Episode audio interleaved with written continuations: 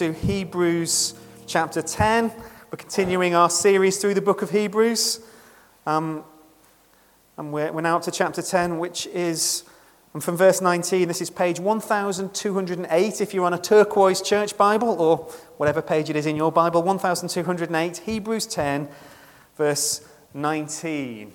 And we will be hearing preaching from this passage from, from Dav a little later on. But let's, let's hear the very words of God through his apostle. Let's hear God speaking.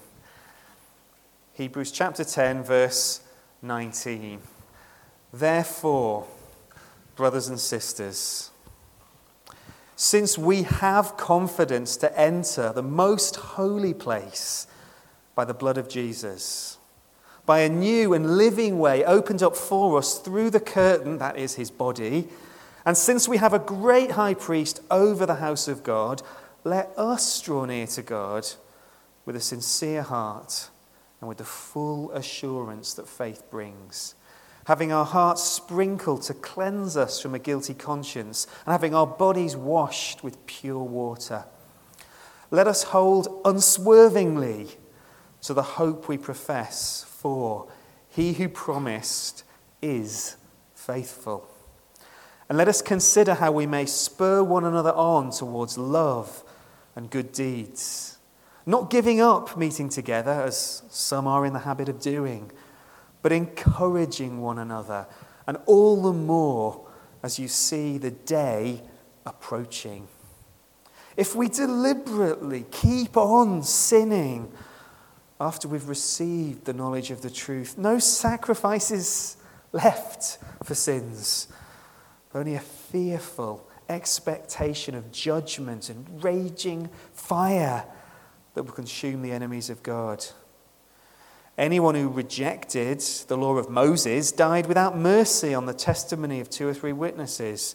How much more severely do you think someone deserves to be punished who has trampled the Son of God? Underfoot, who is treated as an unholy thing, the blood of the covenant that sanctified them, and who has insulted the Spirit of grace. For we know him who said, It is mine to avenge, I will repay. And again, the Lord will judge his people. It's a dreadful thing to fall into the hands of the living God. Remember those earlier days after you received the light, when you endured in, in great conflict, full of suffering. Sometimes you were publicly exposed to insult and persecution. At other times, you stood side by side with those who were so treated.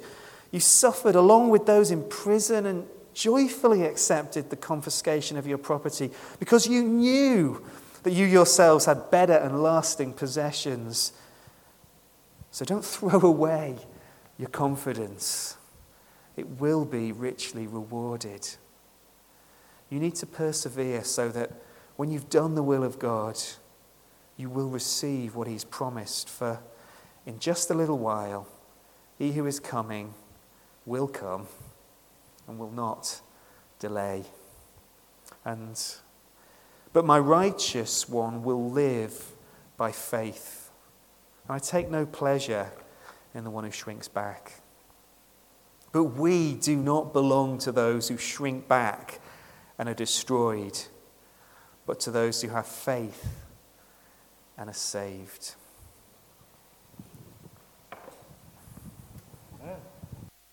Praise God. Thank you, Austin. A very good evening to you all. Everyone okay? Is it good to be here? Amen. So, if you could open your Bibles again to Hebrews chapter 10. It is so good to look at God's Word together again, isn't it, this evening? So, the book of Hebrews, it's very likely that this book was originally a message to a Hebrew church.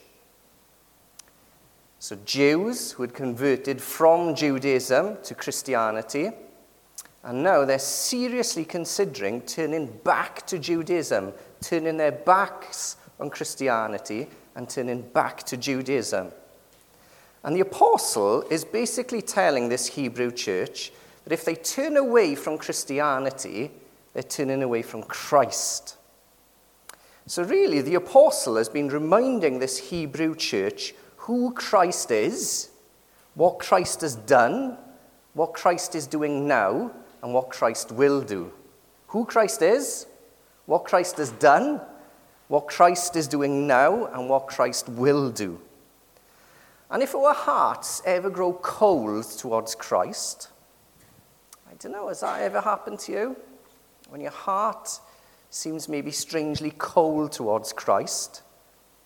One good thing we could do is read the book of Hebrews, especially chapter 1, isn't it? It really warms your heart. It reminds you who Christ is. And as we keep reading through the book of Hebrews, it reminds us what Christ has done, what Christ is doing now, and what Christ will do. So let's just remind ourselves very quickly who Jesus is. Who is Jesus? And most of this comes from just chapter 1 of the book of Hebrews. Who is Jesus? Well, firstly, Jesus is the Son of God. Secondly, Jesus is the heir of all things, so he owns everything. Thirdly, Jesus is creator of the universe. And then fourthly, Jesus is the radiance of God's glory and the exact representation of his being. That's quite something, isn't it? So, even just from those four things, it's like, why would you turn away from him? The one who's the Son of God, who's the heir of all things, creator of the universe, the radiance of God's glory, the exact representation of his being. Fifthly, Jesus is king. We're told that he's seated on a throne, the majesty in heaven, isn't it? Sixthly, Jesus is greater than angels. Seventhly, he's greater than Moses. He's greater than Joshua. He's greater than the high priest because Jesus is the great high priest, isn't he? And then, tenthly, Jesus is the better sacrifice. He's better than the blood of bulls and goats that can't take away sin. So that is who Jesus is in a way, we need a bit of a coffee break just after that, don't we? It's like, oh, whoa, stop a minute. Let me just take that in. Let's have like a time of prayer now. That is who Jesus is, isn't it? But what has Jesus done? What has Jesus done? Again, all from the book of Hebrews. From chapter 1, we're told that Jesus has spoken to us as God, hasn't he? Jesus has come, God in the flesh. In the past, God spoke to us through the prophets, but now He's spoken to us through His Son, hasn't He? Whom He's appointed heir of all things. Jesus has mediated a new covenant, a new promise, a new agreement. He's going to write the law. He's going to write his words on our hearts and our minds. He's going to move us by his Spirit to follow God's laws. Thirdly, Jesus has bled and died as a sacrifice for our sins. And then, fourthly, Jesus has entered the most holy place. So that's heaven, the throne room of God. That's where Jesus is right now, isn't it? Jesus has entered the most holy place by his blood to obtain eternal redemption. That's what Jesus has done. So, what is Jesus doing right now? What is Jesus doing now?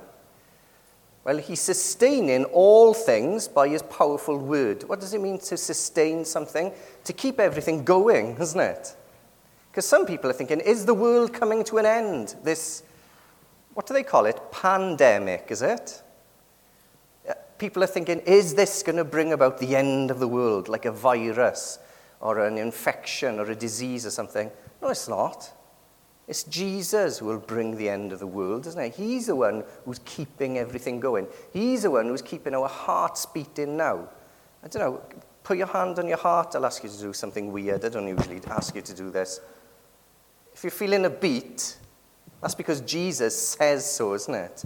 The reason why we're not floating about in space now is because Jesus says so. The reason why stars aren't falling from the sky, Jesus says so. He's holding everything together all the atoms, all the neutrons, all the electrons. What have I missed out? Austin's a physicist. yeah. I don't even know what they are. but all, what I do know is Jesus is holding them all together, isn't he? He's sustaining all things by his powerful word. He's just speaking the word right now. Secondly, he's ruling and reigning as King of heaven. Nothing is out of his control. Jesus knew in 2020 that there would be a coronavirus, that it would start in December 2019 in China and it would spread all over the world. I don't know why he's allowed it to happen, but he's in control. He hasn't been taken by surprise, has he? And thirdly, he helps us when we're tempted. Jesus, who is God the eternal Son, became one of us for 33 years or so. So he knows what it's like to be tempted as a human being. Fourthly, he empathizes with us when we're weak. Again, Jesus is the God man. There is a human body, a resurrected human body in heaven right now. He understands, doesn't he? And then, fifthly, he's able to save completely. Right now, Jesus is still saving all over the world. And that's the thought. Someone, well, many people have become Christians today, no doubt. As the word has been opened and preached all over the world, people have repented and believed on the Lord Jesus Christ. Jesus saves completely from his throne in heaven. And then, sixthly, uh, sorry, he's able to save completely those who come to God through him, and he intercedes for us. He intercedes for us. He brings us to the Father, and he's also praying for us. When we pray, we pray to God the Father through God the Son, don't we? And he's praying for us. And then, what will Jesus do? So we're looking forward to the future. What will Jesus do? Well, he's coming again, isn't he? He is coming again to bring salvation to those who are waiting for him. And he's going to renew the heavens and the earth. He's going to renew the universe. He's going to bring about a new creation, a new heavens and a new earth.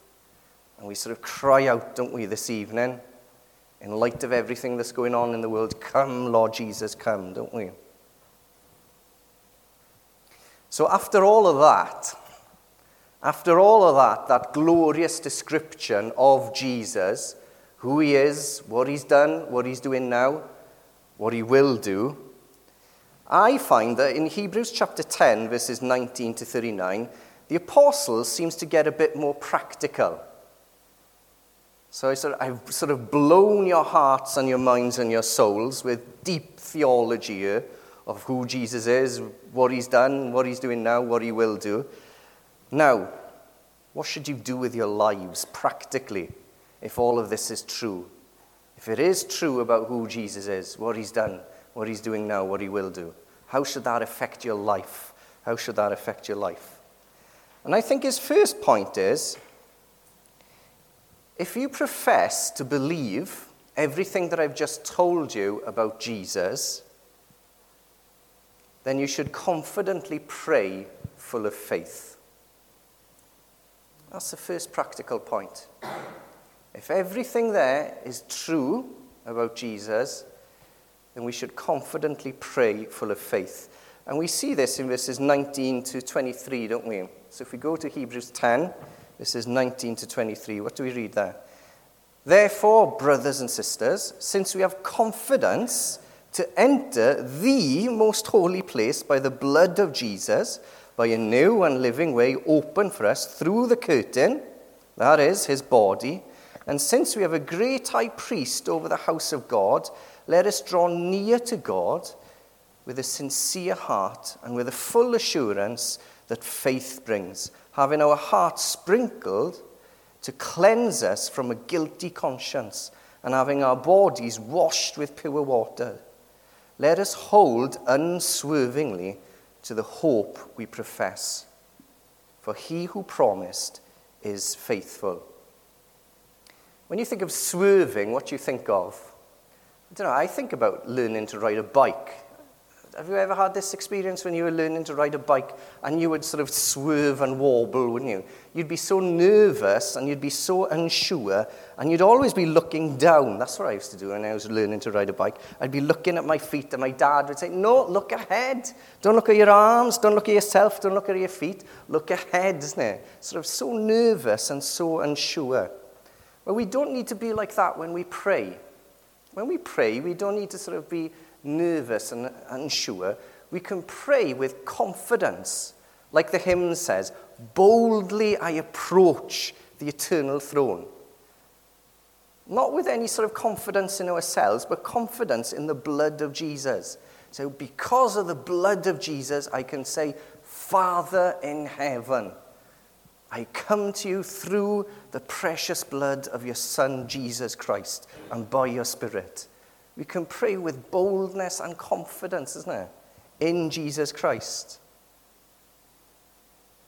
And it's wonderful what we read in Hebrews. Let us draw near. Can you see that in verse 22? And you know, that phrase appears seven times in the book of Hebrews. And it's almost like a bit of a key phrase to the book of Hebrews that we can draw near to God. Because when you read uh, the Old Testament, when you especially study the tabernacle, it seems as if there's a bit of a barrier or distance between human beings and a holy God. Do you find that? And then the apostle is telling these Jews who have converted to Christianity, who are thinking about converting back to Judaism, he's saying, You're going back to something really cheap. Look, with Christianity, you can actually draw near to God. Because when you think of the tabernacle, it gives you the impression that it's almost impossible to approach God. So I've got a bit of a picture of what the tabernacle might have looked like. So that's the tabernacle. And the most holy place would have been there, just in the back of this tent here. So that tent there is the tabernacle. And that there would have been the most holy place. So could you imagine trying to get in there? That's not an easy job, is it? First of all, you have to come through here, and then you have to have a sacrifice. So you got the uh, burnt altar there for the sacrifice, and then you have to be sort of baptized or washed there in uh, the wash basin there, the sort of sea. And then you have to go through this curtain, and then there's another curtain then, until you get into the most holy place. And only the high priest could go into the most holy place once a year on the Day of Atonement. So here's a bit of a, a zoom in. So that's what the inside of uh, the tabernacle looked like. So this room is the holy place, that room, the most holy place. And there you've got the Ark of the Covenant or the mercy seat. That sort of symbolizes the throne of God, so symbolizing the presence of God. So, could you imagine if we were able to go in a time machine, sort of back uh, sort of 4,000 years or whatever, in a time machine? And could you imagine if I, as a Gentile, just walked past everyone and I just walked straight into the tabernacle and headed straight to the most holy place? People would be saying, What do you think you're doing? You're not even a Jew, you're a Gentile. I know. I said, But where's your sacrifice? Oh, I've got a sacrifice. Oh, it's not a bull, it's not a goat, it's the Lamb of God who takes away the sins of the world. But where's your priest? You're not a high priest. Oh, but I've got a great high priest. I can enter the most holy place with boldness and confidence because of the blood of the Lamb because of the blood of God, the eternal Son. Such an image, isn't it? So, heaven is the most holy place. And we can have boldness and confidence that our prayers really are entering into that throne room of God because of the blood of Jesus, because he is the perfect sacrifice and he is the perfect high priest. And in the tabernacle as well, that curtain there was kind of like a big no entry sign, wasn't it? And what was sort of uh, woven onto the curtain, it was cherubim, wasn't it? With flashing swords. And we heard about that last Sunday morning, didn't we? What were the cherubim and flashing swords doing? They were stopping people from coming to the presence of God, from coming into the Garden of Eden, the mountain of God. So it's almost like a big no entry sign. But what happened when Jesus died on the cross? That curtain was torn in two, wasn't it? From top to bottom. A 60 foot high curtain, as thick as my hand, torn in two from top to bottom. Jesus Christ has made a new and living way. Isn't that so exciting? So that's the first point. Practically, we can pray. We can pray boldly and with confidence to the eternal Father because of Jesus. And then the second point, then, if we profess to believe all that the apostle has spoken about Jesus to be true, then we mustn't, meet mustn't uh, give up meeting together. So that should have a real practical effect on our lives, isn't it? If what the apostle has spoken about Jesus is true, then we should meet together as brothers and sisters in Christ, doesn't it? And not give up doing that. And we see that in verses 24 and 25. What do we read there? Hebrews 10, verses 24 and 25. And let us consider how we may spur one another on towards love and good deeds, not giving up meeting together as some are in the habit of doing, but encouraging one another, and all the more as you see the day approaching. It's like, why are we here tonight? There are a million other things we could be doing tonight, isn't there? Maybe some of you are wishing you were doing some of the million other things. But you're thinking, no, I'm here tonight because Jesus is true. I know who Jesus is. I know what he's done. I know what he's doing now. And I know what he will do. And that's why I want to meet with brothers and sisters in Christ. That's why I want to receive God's word.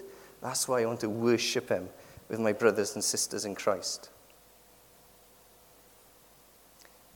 But the sad thing is, these verses seem to tell us that not going to church can be a habit we can get into. Not going to church is a very easy habit to get into. Uh, does anyone know how long it takes to form a habit? Six weeks, is that right? I've heard that it's six weeks. And how many days is six weeks? This is just a bit of an aside thing. 42 days. Isn't that interesting? So in the Bible, sort of 40 days, 40 nights, isn't it? But six weeks, so maybe 40 days, 40 nights. That's how it longs to sort of form a habit, doesn't it? So if you go sort of six weeks not coming to a prayer meeting, it's very hard to start going again, isn't it? And we've seen that, haven't we? Someone stops coming for six weeks, very hard to get back because they've formed a habit. If you stop coming to church on a Sunday night for six weeks, very hard to start coming again then we stop coming to church at all for six weeks, very hard to start coming. Hard, but not impossible, is it? Not impossible by the grace of God. But could you imagine if you started coming to a prayer meeting for six weeks? could you imagine if you started coming to church for six weeks? That's a good habit that we form then, isn't it? But why do we come to church? We come to meet with the living God because the living God lives among his people. He walks among his people. And what is the highlight of our gatherings, of our meetings? It's when the Bible is opened up and read, when we have Psalm 84 read to us, when we have Hebrews 10 read to us, and when the Word of God is taught for us. That is almost like a high point of the meeting, isn't it? So we come to church to receive, mainly to receive from God, don't we? Because sometimes you think, oh, you, you need to go to church to do stuff, isn't it? Yeah, that is true. We do go to church to serve, but first and foremost, we go to church to receive from Jesus, don't we? And when we receive the word of Christ, then we're equipped to serve, to do good deeds, as we read in verse 24. We do the good deeds when we've been equipped, when we receive God's word. That's what we read in Hebrews chapter 4, verses, uh, uh, sorry, Ephesians chapter 4, verses 11 and 12, isn't it? So Christ himself gave the apostles, the prophets, the evangelists, the pastors and teachers to equip his people for works of service. So, what should be the effect of every sermon, every Bible teaching we receive? It should be like, I just want to serve now, isn't it? We should be on fire every time we hear God's word being read and taught. It's like, oh, show me where the toilets are, isn't it? Give me those rubber gloves now or whatever, isn't it? We just want to serve. And also, we should be encouraged when we receive God's word, shouldn't we? What do we read in 2 Timothy chapter 4 verses 1 and 2? In the presence of God and of Christ Jesus, who will judge the living and the dead, and in view of his appearing and his kingdom, I give you this charge, uh, Timothy. Preach the word, be prepared in season and out of season, correct, rebuke, and encourage with great patience and careful instruction. So we should leave here tonight also encouraged. And I hope we have been encouraged as we've thought about who Jesus is, what he's done, what he's doing now, and what he will do. Isn't it? That's what we should sort of, ah, even if I got nothing out of tonight, yeah, I was reminded who Jesus is, what he's done, what he's doing now, and what he will do. And that's encouraged my heart. But we don't only get uh, encouraged and equipped from the pulpit, do we? we? We can do that in our conversations. We can do that in our conversations. When we come together, uh, I heard a, a great um, story about um, uh, a friend of mine. Uh, one Thursday evening, they had uh, the youth meeting in the church, and uh, he turned up, and he'd had a really busy day. And then he looked to his friend, Mike, and he said, oh, I'm just absolutely exhausted. And he said, Mike, what is the gospel? And he turned to him and he said, Christ died for sinners. And he rose from the dead to give us new life. I said, Yeah. And Christ died for you, and he died for me. And he rose for me, and he rose for you to give us new life. Let's go and tell the gospel to these young people coming here. And that's sometimes maybe what we need to do. Maybe in jolly tots on Tuesday morning, maybe some of us might turn up here like tired or maybe not really up for it. Sometimes we need to sort of remind ourselves, oh, let's remind ourselves what the gospel is. Or maybe for Blast and Origin and Excite, Explore, Holiday Club, it's like, oh, I'm just feeling tired. I just don't feel up for this. Or discouraged or maybe embittered even. What do we need to do? Remind ourselves of the gospel. Even being on the door, serving tea and coffee, or cleaning the church, isn't it? Whatever the task we need to be reminded of the gospel. The third uh, practical thing. So, the first practical thing was pray with confidence, isn't it?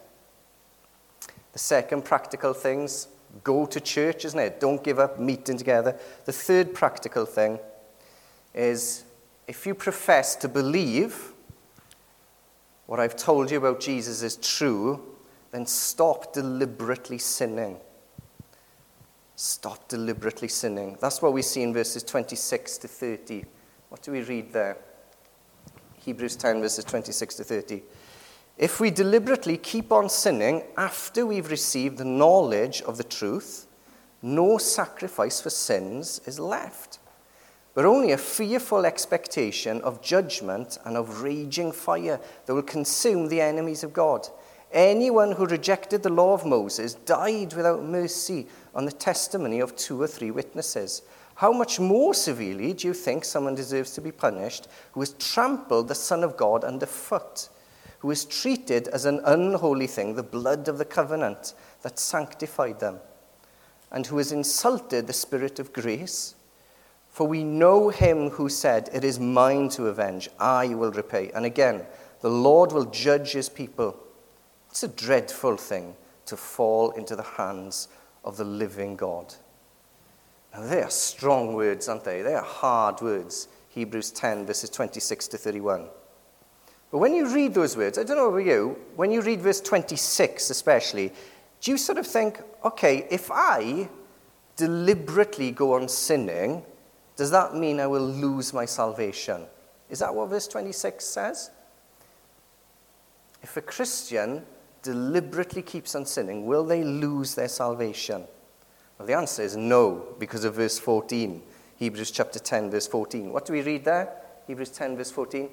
For by one sacrifice he has made perfect forever those who are being made holy. So, it still doesn't answer the question, does it? If a professing Christian keeps on deliberately sinning, so they don't repent, they don't sort of feel sorry for it, they just go on sinning, not repenting, what does that mean? Well, it just means that they're not a Christian, quite simply, isn't it?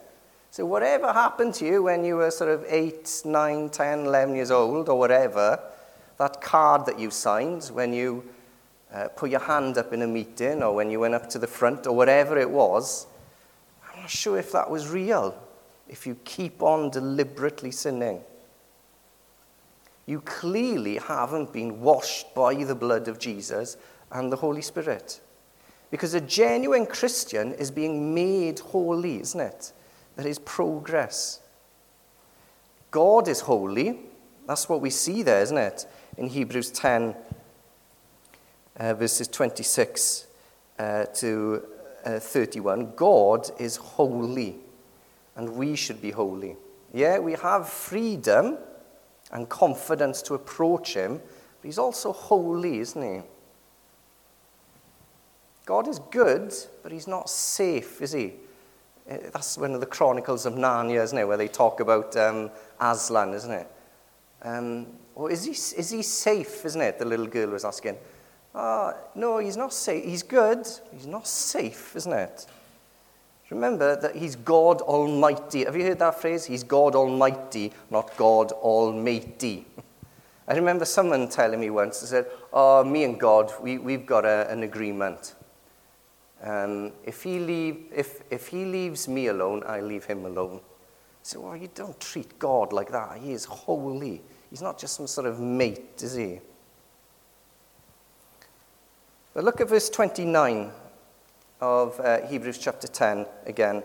How much more severely do you think someone deserves to be punished who has trampled the Son of God underfoot, who has treated as an unholy thing the blood of the covenant that sanctified them?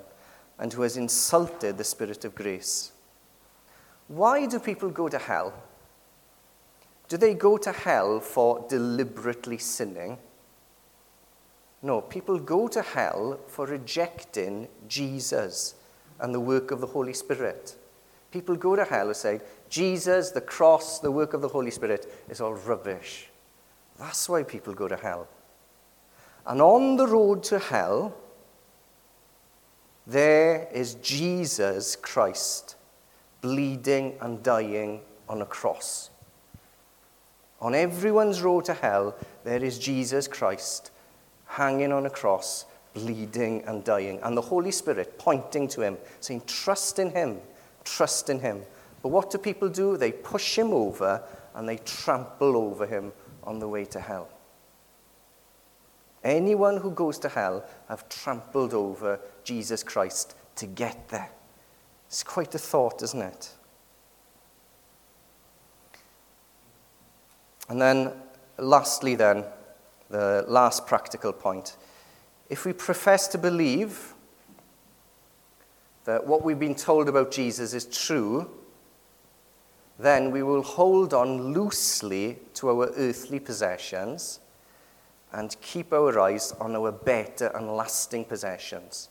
So we'll hold loosely to our sort of earthly, um, sort of temporary possessions, and we will keep our eyes on our better and lasting possession. And we see that in verses 32 to 39, don't we, of Hebrews 10. What do we read there? Remember those earlier days after you had received the light, when you endured in a great conflict full of suffering. Sometimes you were publicly exposed to insult and persecution. At other times, you stood side by side with those who were so treated. You suffered along with those in prison and joyfully accepted the confiscation of your property. Because you knew that you yourselves had better and lasting possessions. So do not throw away your confidence, it will be richly rewarded. You need to persevere so that when you have done the will of God, you will receive what He has promised. For just in a little while, he who is coming will come and will not delay. And, but my righteous one will live by faith, and I take no pleasure in the one who shrinks back. But we do not belong to those who shrink back and are destroyed, but to those who have faith and are saved. What's the lesson there? Hold on loosely to our earthly possessions and keep our eyes on the eternal and lasting possessions that we have in Jesus Christ. Because even non Christians say, don't they? Oh, you can't take it with you. Even non Christians understand this. Hold on loosely to your earthly possessions, isn't it? But let's be honest, it is hard, isn't it? It's hard because we do want nice things here and now, don't we? Let's all be honest, we do want nice things here and now. And there's nothing wrong with that. But we shouldn't get too upset if we can't afford it. I said, I would love um, a, a sports car, say, for example, but I can't afford it. For whatever reason, God doesn't allow me to have um, a big, fast, posh new car or whatever, isn't it? And then I shouldn't get upset about it, should I? I've got something even better. If we can't afford it, then we shouldn't get upset about it. Or if we can afford it, and we do buy it, then we shouldn't worship it, should we? Whatever the earthly possession is something for the house, the car, whatever.